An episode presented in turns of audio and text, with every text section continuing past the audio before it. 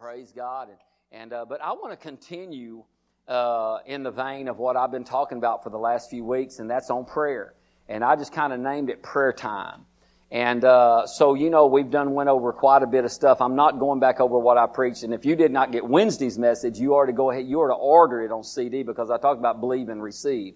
And it was a very powerful message, and you ought to get that because of what I'm fixing to preach this morning and uh, you will need that. But I'm not going. I'm not going. But I, am going to talk about this. Uh, uh, Jesus said in uh, uh, Luke 18:1, he said he told said a parable unto them. He said men ought to always pray and not lose heart, or not give up, or not faint. So men ought to always pray and not give up, lose heart, faint, give in, turn coward. The Amplified Bible says. And so uh, God tells us we should always pray. Paul said it like this: we should pray without ceasing. That literally means, you know, we can't pray 24 hours a day, but we can have a prayer life. We can, we can constantly be conscious of prayer. You know, you're to be a type of person that talks to God all day long. You get up in the morning talking to Him. You, you, you, you, you go to bed talking to Him. You, you, go, you drive down the road talking to Him. And just, that, that's a life of prayer. Uh, Smith Wigglesworth always said, most of you may not know who Smith Wigglesworth is, is but he, uh, a tremendous man of God and he said he had uh, what 23 documented people raised from the dead. He pulled some out of the caskets and raised them. And the thing about it is, he said, I never pray over 30 minutes at a time, but I never go over 30 minutes without praying. And so he had a life of prayer. And so having a life of prayer makes a difference because a lot of people think, well, you know, if I can just spend an hour in prayer, you know, it, it's fine if you can do that, but you know, I found out I, I, spend well over an hour a day in prayer through the process of the day. Many times, that it, spend that time at one time, a lot, most, a lot of times. And the thing about it is, but all through the day I pray. I drive down the road praying in the Holy Ghost. I'm talking about I pray. Sometimes I went to San Marcos and preached in San Marcos at a play, and I prayed almost all the way to San Marcos in tongues. I'm talking about nearly the whole time. Several times I had to stop. I just said, I'm going to pray in the Holy Ghost all the way so I'll know exactly what to minister because it's going to be a bunch of preachers and that's what all it was.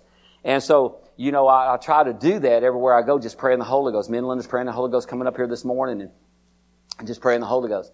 And uh, I talk about six steps to answered prayer. If you'll do these and follow them faithfully, you'll get an answer to your prayers. Number one, decide what you want from God. Number two, read scriptures that promise the answer you need and meditate on them. Number three, I'm not, that's the reason I'm doing this because I've done talked about all these. Ask God for the things you want. Number four, believe that you receive believe that you receive. That's what I preached on Wednesday night. It's a very good message. You need it because you need to uh, know how to believe because the Bible says whatsoever things you desire when you pray, believe that you receive them and you shall have them in Mark 11, 24. So God wants you to pray and then believe you have it. This morning I want to talk about uh, uh, uh step number five and it's, it, I want you to listen to this today because this could be a very reason, this could be the, one of the main reasons you're not receiving your prayers answered, and it's is this, refuse to doubt. Refuse to doubt. Refuse to doubt. Doubt means this, it means to waver or fluctuate in opinion or to be uncertain. And so God wants you when you pray to believe that you receive and then refuse to doubt. Listen, there's a powerful thing in this because I'm telling you, when you're praying, most, most time, a lot of times when you're praying, you're dealing with your mind at the same time. Anybody besides me? You'd be just praying away, enjoying yourself. Next thing you know, you're dealing with some kind of stupid thought that's run through your head. Many people do that, in, in especially when they're dealing with physical uh, situations, financial situations. They're in there praying, and all the time the devil said, "It ain't gonna work for you. What's wrong with you?" It ain't going to happen to you. If it's going to happen to you, it already happened. You're to say, you lie, you fry, devil. I am not putting up with you. Honey, you got to learn to put some things down. I want to go to uh, uh, uh, Mark chapter 6. Mark chapter 6. I want to uh, go through some scriptures this morning about that. And we're talking about prayer. We're talking about praying, fellowshipping with God, talking to God, telling Him what you need, and just loving Him, thanking Him for what He's done. Amen. In verse 1, and uh, I think I'm going to do this, Junior, in the uh, New Living Translation. So uh, uh, I've read it so many times, I've preached from this so many times, but I want you to listen to it. In verse 1, New Living Translation says, Jesus left that part of the country and returned with his disciples to Nazareth, his hometown. The next Sabbath, uh, he began teaching in the synagogue, and many who heard him, uh, And many who heard him were amazed. They asked, where did he get all this wisdom and the power to perform such miracles? Then they scoffed. Then they scoffed. He ju- he's just a carpenter, the son of Mary, the brother of James and Joseph, Judas and Simon, and his sisters live right here among us, and they were deeply offended, and listen to what it said, and refused to believe in him. They refused to believe in him. I'm telling there's some people that just refuse to believe the Word of God. It's sad. I've talked to people like that that say they're Christians. I mean, I've talked to, uh, uh, I was uh, right here one day and there was a uh, preacher came, a full gospel, Holy Ghost preacher. It might not have been in this church. I've seen him somewhere else. And he was sitting there talking to me and, and, uh, uh, just talking out of the blue and he was dealing with some physical problems in his body. And, uh, and I, I, I'm thinking, well, this guy's got to hook up because he's got to believe in healing. He's got but he didn't. But he didn't. He believed God was allowing him to go through this for some reason or another. And this was a minister. And I, and I, I said, listen, the, the word says this, but I found out real quick, don't try to tell him nothing. You know, I, I know who I can tell something, who I can't. Because if they start bowing up, you might as well just save your breath. All you can do is pray for them. Just pray that their eyes be open Jesus went in there with the full intentions of doing everything he did every other city he went to, every place he went to. He went with that same intention and they were, they was amazed. Oh my God. The Mike, they said, whoo, look at what this guy can do. But hey, isn't he just a carpenter? Craig carpenters can do some things in God, can't they? He's a contractor. And so they go on and they're sitting there and the Bible says they refused to believe in him. Why? Because they knew that he belonged to Mary. But what they did not know, he belonged to God and was sent from God. Amen. And so all they was doing is going strictly by what they saw him in the natural. Then Jesus told them, a prophet is honored, a prophet is honored everywhere except in his own hometown and among his relatives in his own house, among his families, brothers, sisters, all such as that. And because, listen, and because of their unbelief, he couldn't do any miracles among them except to place his hands on a few sick people and heal them. And he was amazed at their unbelief. He was amazed at their unbelief. Now, if I ask you a question, if Jesus because here, here's the deal. A lot of people will say, well, Jesus can do anything. Anybody have said that? Eh, you'll say, Jesus, He can do anything. He can't violate your will. He can't make you believe. Huh? You know what stood between them and a miracle? Unbelief. What stood between them and getting a supernatural manifest. Listen, that place was had, was full of sick people too, just like everywhere else he went. And that's why he went, because everywhere he went, he went to heal them. He went to minister to them. He went to teach them. And, uh, and so here he is in that same situation. And there's one thing that stood between him and performing miracles, and it was unbelief which is doubt. Which is doubt. Junior, could you punch up uh, uh, the, verse five and uh, is it five and six in the Message Bible? Can you get that pretty quick, or or is that the message? It says Jesus wasn't able to do much of anything there. He laid his hands on a few sick people and healed them. That's all. Next verse. He couldn't get over their stubbornness. He called it stubbornness. Not to believe is being stubborn. Huh? And he left and made a circuit of the other villages teaching and of course healing. And so here we are. Jesus is saying, I want to do something. I couldn't do something because doubt and unbelief stood in my way. See, a lot of times when we pray, it's the same way. We go into prayer, we go in there in faith, and we say, well, I'm going to believe God, I'm going to go in there, and you, you walk out the door saying, I hope this works, I don't know if it's going to work, I, uh, you know, it don't seem like I'm getting any better. What happened? You have done put doubt and unbelief between you and a miracle. Can anybody hear me this morning? I want to help you. Man, I, I call this a healthiest church in this region. I call this a healing center. I call this a healed body. And I'm telling you what, you, we have to cooperate with Word. We have to cooperate with God.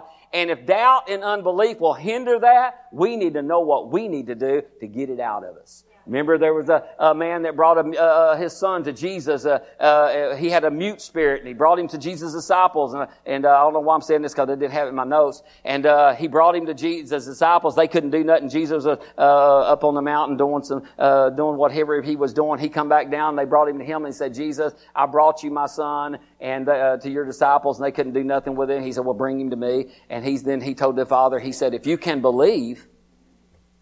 All things are possible to them that believe. If you can believe, all things possible. He was telling the Father that.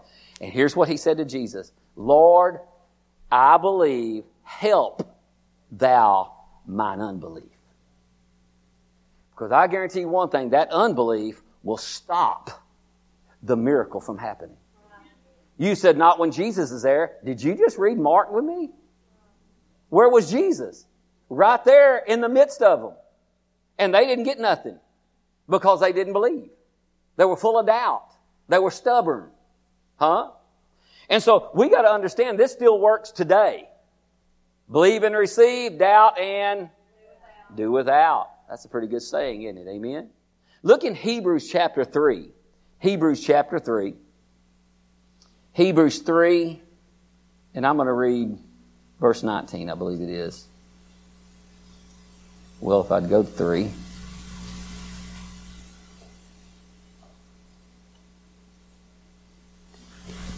And of course, this is talking about when they were in the, in the wilderness. And they wandered in the wilderness for 40 years, which was not God's intention. If you ever read the Old Testament, when they come out of Egypt, they wandered around in the uh, wilderness for 40 years, and it was never God's plan for them to wander in that wilderness for 40 years. It was God's plan for them to go straight through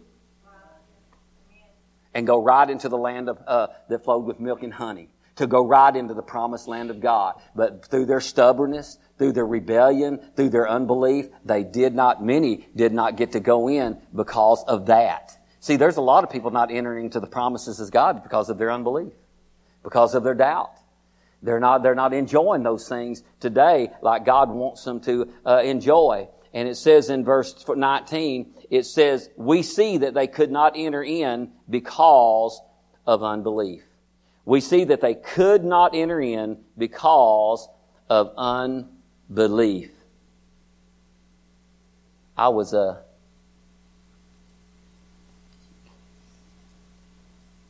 you know, I was a uh, as I was uh, Junior, do me a favor, punch that up in the amplified, verse 19. We see that they were not able to enter into his rest because of their unwillingness to adhere to and to trust in and rely on God. Unbelief had shut them out. Unbelief had shut them out.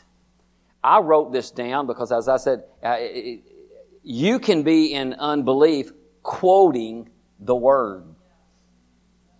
That will shock you. You can be in unbelief quoting the word. So we've got to learn to take control over unbelief. Look at 2 Corinthians real quick, if you will. 2 Corinthians chapter 10. 2 Corinthians 10. I'm going to help you. Glory to God. I'm telling you what, as a pastor, I want to see the results of prayer. I want to see people coming up and saying, I tell you what I prayed and I got the answer. Glory to God. Hallelujah. In verse 3, it says this For though we walk in the flesh, we do not war according to the flesh. For the weapons of our warfare are not carnal, but mighty in God for the pulling down of strongholds, casting down arguments and every high thing that exalts itself against the knowledge of God, bringing every thought into captivity to the obedience of Christ and being ready to punish all disobedience when your obedience is fulfilled. But notice what it says, bringing every thought. Did you know all, every, every doubt that you have is a product of a thought? Every doubt you have is a product of a thought. I'm telling you, that's why you're constantly dealing with your mind. Listen, if we don't understand there's a battle in your mind, you don't understand the devil and you don't understand your adversary because I'm telling you, your mind is the battleground in which he plays, in which he wars. And I'm telling we all deal with it in prayer. I deal with it in prayer. I come in here and I'll be praying and my mind, the devil will be trying to take me on everything in the world that I ought to be doing, need to be doing, this going on. And I would, I just little, here's what I have to do. So I, I, I pray, I, I usually pray my first 30 minutes in the Holy Ghost in tongues. My first 30 minutes. I mean, I pray in the Holy Ghost. I just pray in the Holy Ghost to try to get my mind focused on God. Because I'm, you said that's coming out of your spirit. Yes, but it's, it's working on my mind. Trust me. And so he says, you got to learn to cast down those imaginations. There's been, there's been times I just stopped in the middle of my prayer and said, I rebuke that. I stand against that in the name of Jesus. I cast that down in the name of Jesus and it will not play in my mind and it will not stay in my mind. I'm doing business right here and this is what I'm about to do. I'm going to see my prayers answered and heard in the name of Jesus.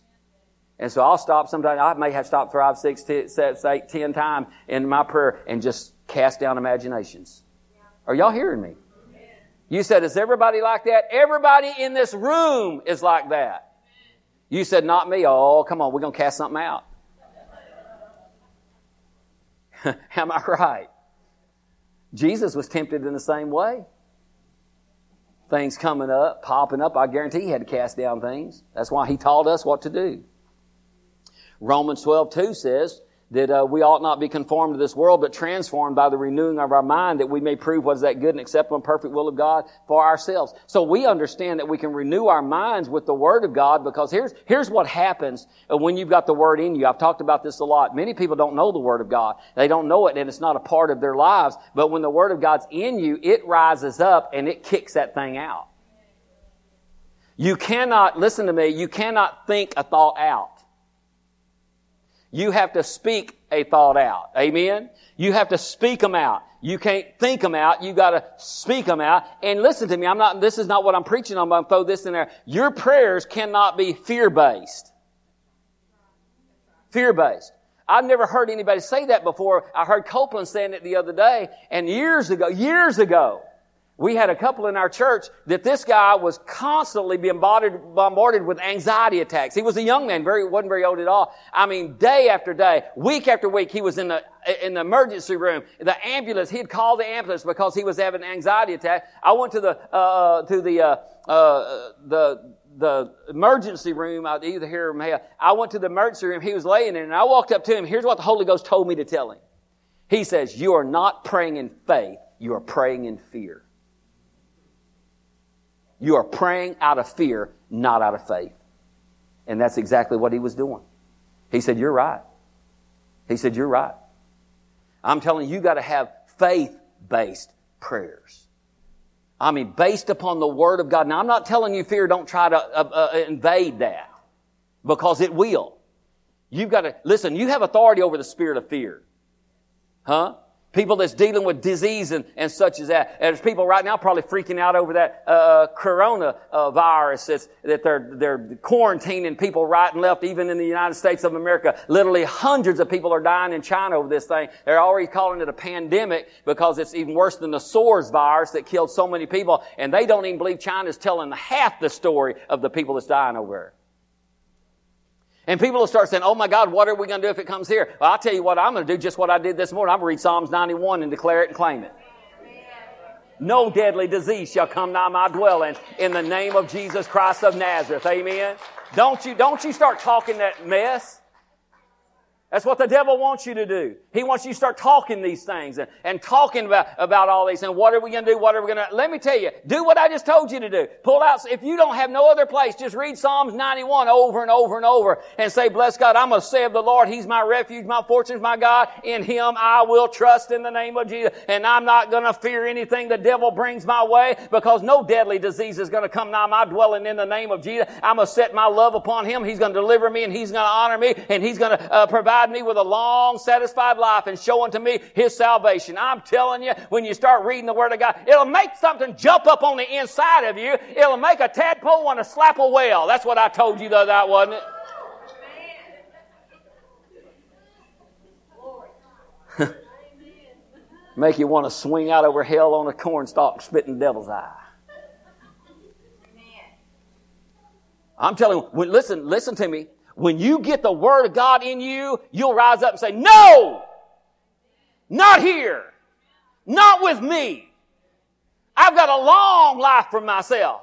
And I'm going to live it in the name of Jesus. See, there's some things you have to refuse. You're going to have to refuse to doubt. You're going to have to refuse what the devil brings your way. You said, Pastor, this seems, uh, this seems too good to be true. Honey, it's not. It's good and it's true. Huh? Where did I tell y'all to go? I didn't, did I? Let's go to Romans 4 real quick. See how long you can preach till I get done. This is going to help us. Romans 4, verse 17.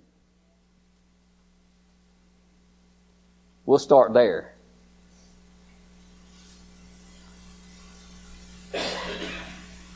Let me get to where I'm uh,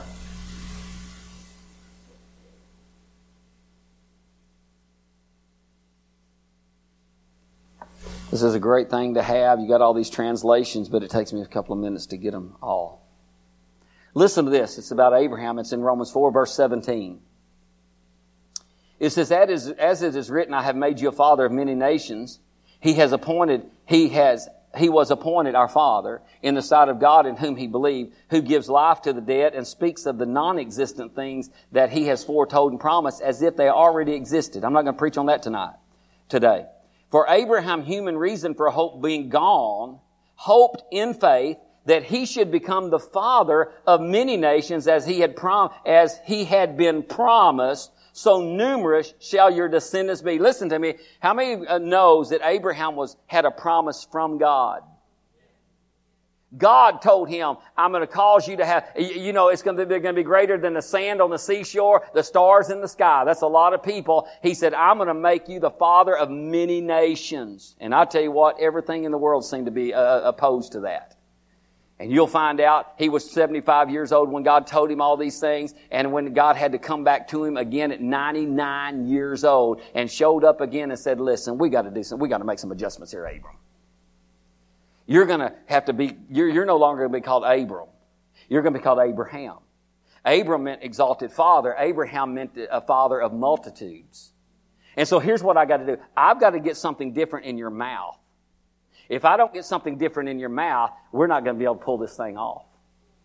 Y'all got to hear me. See, if you don't get something different in your mouth, you're going to have a hard time getting answers to your prayer. You got to get some different things coming out of your mouth. And so when he did that, Abraham, and here's what he told him, and this is, this is not what I was preaching this morning. Here's what he told him. No longer shall you be called Abram but you shall be called Abraham. In other words, you're going to have to have everybody around you talking it. You say, we can't get that done. Listen to me. Basically what we need to do, we don't respond to what other people say about our situation and all. Listen to me, I'm not being ugly or something, but some people talk you to death. They'll talk you to poverty. They'll talk you and say, well, you know, it's just that way. You know, I know you're believing God, but you to say, you need to take your butt and go somewhere else. no, I mean the word. Y'all know what I said, B-U-T.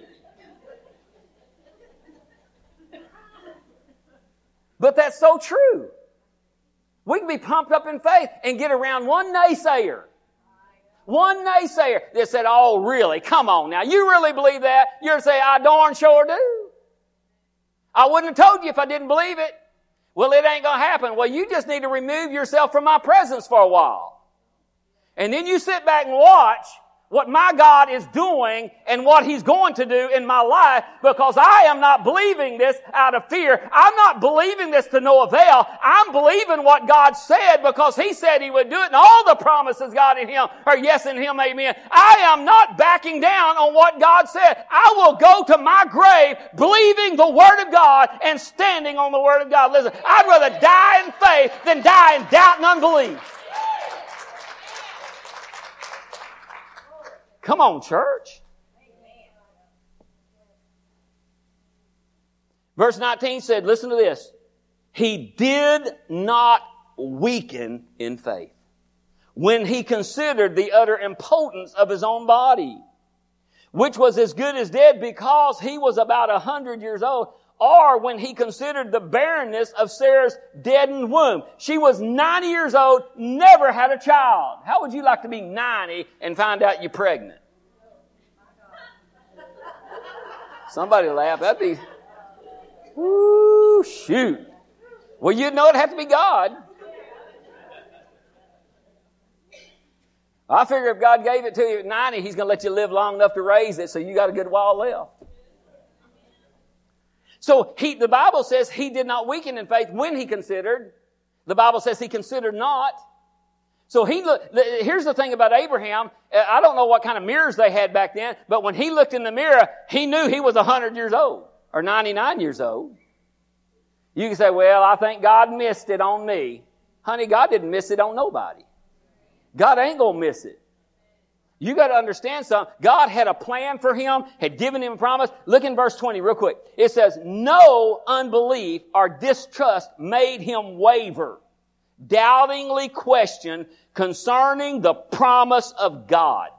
But he grew strong and was empowered by faith as he, give, as he gave praise and glory to God. No unbelief or distrust made him waver or doubtingly question the promises of God. How many of us have questioned the promises of God when things did not seem to be going our way? We all have, myself included. What God wants to just pull us out of that realm of doubt and unbelief and, and say, God said it. God said it. Abraham got, finally got to the place where this is what God said. God said I was going to be a father of a multitude and it was going to come from your, law, uh, your body, uh, Sarah. In fact, the Bible says in Hebrews 11, 11, Sarah herself received strength to conceive when she was past the, the age of bearing because she judged God faithful who had promised. Honey, you got to get to the place where I judge the Word of God greater than anything else anybody can say or do in my life. I look at the Word of God as a settled, uh, uh as being a settled thing in my life and it don't matter what anybody says, I have the promise of God and I will not doubt the promise of God. But you gotta have it. You can't say, Pastor, that, that, that, that, that blows my mind. I don't understand all that. Listen to me. You gotta know this. If doubt and unbelief uh, uh stop Jesus from doing miracles then, it will stop him from doing miracles now.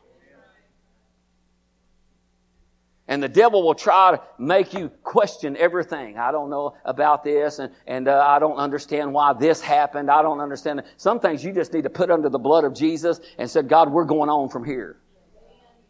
We're going on from here. We're going on from here. I'm starting a new day. Honey, sometimes we just have to get the, uh, get the blood to wipe that slate clean. And just say, we're going on from here. We're going, I fully intend to live a full, satisfied life. Totally believe it. I wrote this down. Abraham did not let what seemed impossible control his mind. He did let, not let what seemed impossible to control his mind. Glory to God. Can I go to one more? Would y'all be all right if I did? Let's go to James, the book of James, chapter 1. I have to get to this one. It's just now 12 o'clock. If I let y'all at 12, y'all be spoiled. It says, If anyone lacks wisdom, let him ask of God, who gives to all liberally and without reproach. I'm in the New King James.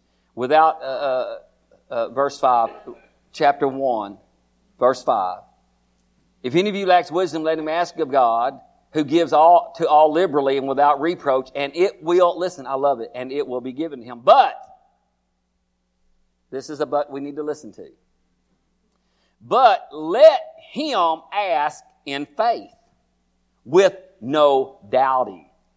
For he who doubts is like a wave of the sea driven and tossed by the wind. For let not that man suppose that he will receive anything from the Lord. He is a double-minded man, unstable in all his ways. That's pretty strong, isn't it? Well, maybe I'll, he'll, he'll get, have an exception. Maybe he won't. Is it, did y'all read this? The, uh, look at the Amplified. It says this. Let's, let's look at verse, uh, uh, what verse I want to read in this one. It's, uh, I think it's verse, uh, uh, verse 8. For being as he is, Amplified says, for being as he is a man of two minds, hesitating, dubious, irresolute, he is unstable and unreliable and uncertain about everything he thinks, feels, and decides. I'm telling you, we have got to get a grip on unbelief and say, I refuse to doubt. I'm going to stick with the Word of God. If you, can you do this for me, Junior? Punch up the Message Bible, verse 8. The, the, the, in the Message Bible. I've got it down here, so it must be good. Maybe it ain't this particular one. That ain't it. Huh? So, listen, that's not the one that was probably something else I was supposed to read. Cancel that. But here's what he said. He said, when you pray, didn't he say ask? That's what we're talking about praying. And when you ask, ask in faith with no doubting. He says, because a double-minded man is unstable in all his ways, don't let that man think that he shall receive anything from God. So if we're in doubt and unbelief, a man of two minds. It's kind, it's kind of like this. You, everybody knows what a, mind, a, man, a, a two minds is like. It's, a, it's like uh, you say, I'm believing God for my healing, and you walk out and say, well, I don't know if it's ever going to happen. It probably, I, I don't know if I'm ever going to get healed or nothing like that. You just become a person of double-mindedness. Because right when you said you believe it, you turn right around and say you don't believe it. Now, this is important to us to get answered prayer, is it not? Yes. It's very important. Abraham had to make up his mind I'm going to believe God. Jesus, uh, uh, uh, I wrote this down. Doubt is a thief. Doubt is a thief. It will rob you of the greater things of God in your life. And then we'll blame God for everything, like, oh, well, you know.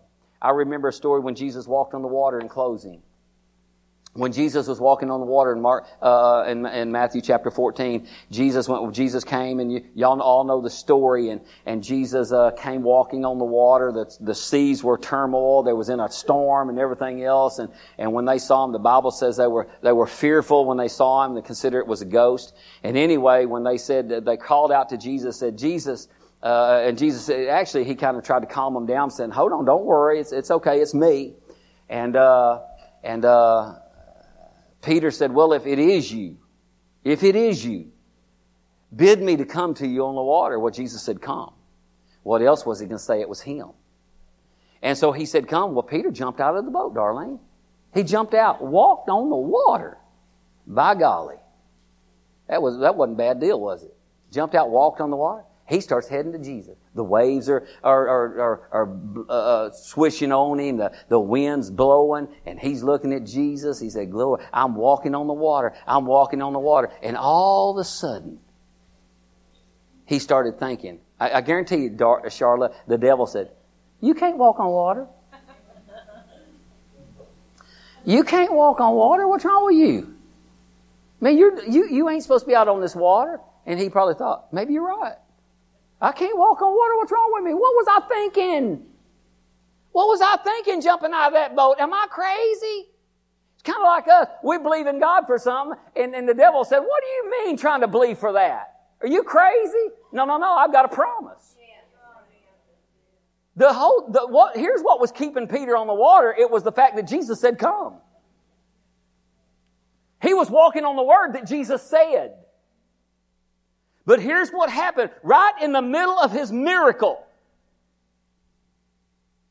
He got his eyes off of Jesus.